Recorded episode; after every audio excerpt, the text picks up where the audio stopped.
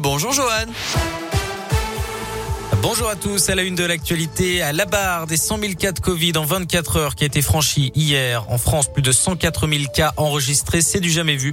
Depuis le début de la pandémie, le nombre de contaminations a doublé en trois semaines face à la propagation du variant Omicron. Près de 3 300 personnes en réanimation dans les hôpitaux français. La France qui n'est pas la seule à subir cette déferlante Omicron dans de nombreux pays. Des restrictions sont d'ailleurs déjà en place ce matin.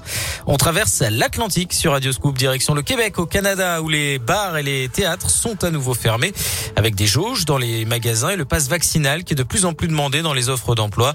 C'est là que vit depuis l'été dernier Aurélie, une jeune lyonnaise. Au cours des six derniers mois, elle a pu mesurer la différence entre la France et son nouveau pays d'adoption face à cette épidémie. Et vu de là-bas, elle trouve que le climat est très anxiogène chez nous, alors que les Québécois vivent pourtant la même chose. On a des restrictions, hein. il y en a encore qui ont été annoncées hier. On a des obligations également, mais c'est vrai que les Québécois sont respectueux des règles et les voient plus comme euh, quelque chose pour avancer et pour s'en sortir que quelque chose pour se pénaliser. Donc elles sont mieux vécues. En France, effectivement, quand on regarde les informations, déjà j'ai l'impression que depuis euh, six mois, ça tourne en rond, c'est un peu toujours les mêmes choses.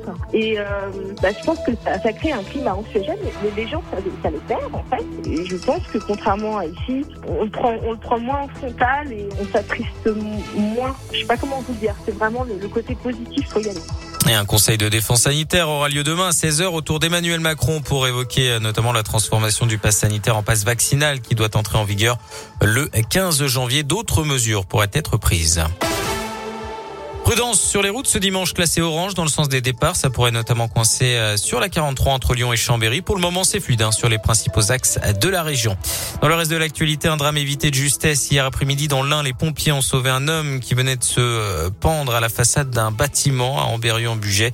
D'après le progrès, l'homme de 46 ans a été transporté vers un hôpital lyonnais. Il était l'une des figures dans la lutte contre l'apartheid. L'archevêque sud-africain Desmond Tutu est décédé aujourd'hui à l'âge de 90 ans.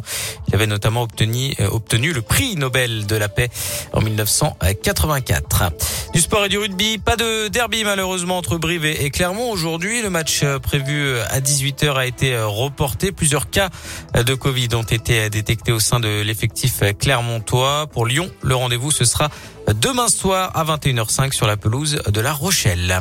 Puis on passe à la météo de ce dimanche avec euh, de la grisaille et de la pluie sur euh, l'ensemble euh, de la région à compter 7 degrés ce matin à Lyon, 7 également à Clermont, à Saint-Étienne et à Bourg-en-Bresse. Même tendance pour cet après-midi avec un temps pluvieux mais de la douceur. Le mercure affichera entre 9 et 11 degrés en Auvergne-Rhône-Alpes.